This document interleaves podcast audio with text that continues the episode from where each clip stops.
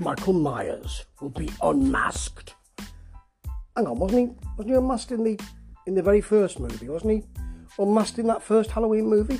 Didn't he literally lose his mask? Shut up! Never mind that. He's going to be unmasked in this one. This is Halloween Kills, and apparently Laurie Strode, played of course by Jamie Lee Curtis. You can't escape the sequel, Curtis. You can never escape the sequel. Maybe that should be a franchise of movies. The sequel killer. It hasn't killed her career. Done rather well. She's very good in the first one and in the last one.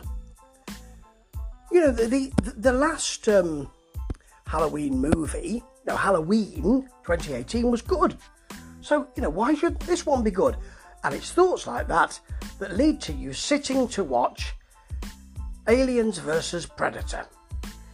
Isn't it, Alan?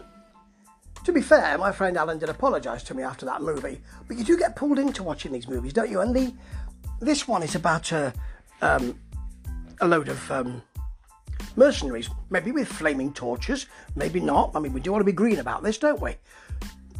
Who have gone to finish Michael Myers once and for all. I doubt that because there is another another movie in 2020, isn't there? Which is 2022, should I say? Which is Halloween Ends. So you would think that was the end. There'll probably be another movie two years later. This time Halloween really ends, and then two years later, this time Halloween really ends. Part two. You see where I'm going here, don't you? Possibly, but the the trailer just looks like every other Halloween movie we've seen. There's loads of quick cutting to begin with. Then you've got um, Jamie Lee ending up in the hospital again after screaming, Don't save the house! Those damn emergency services! Those do gooding firefighters! Of course, they're all eviscerated by Michael Myers coming out of the uh, house with an axe and then he finds a chainsaw somewhere. Or a rotary saw, it looks like.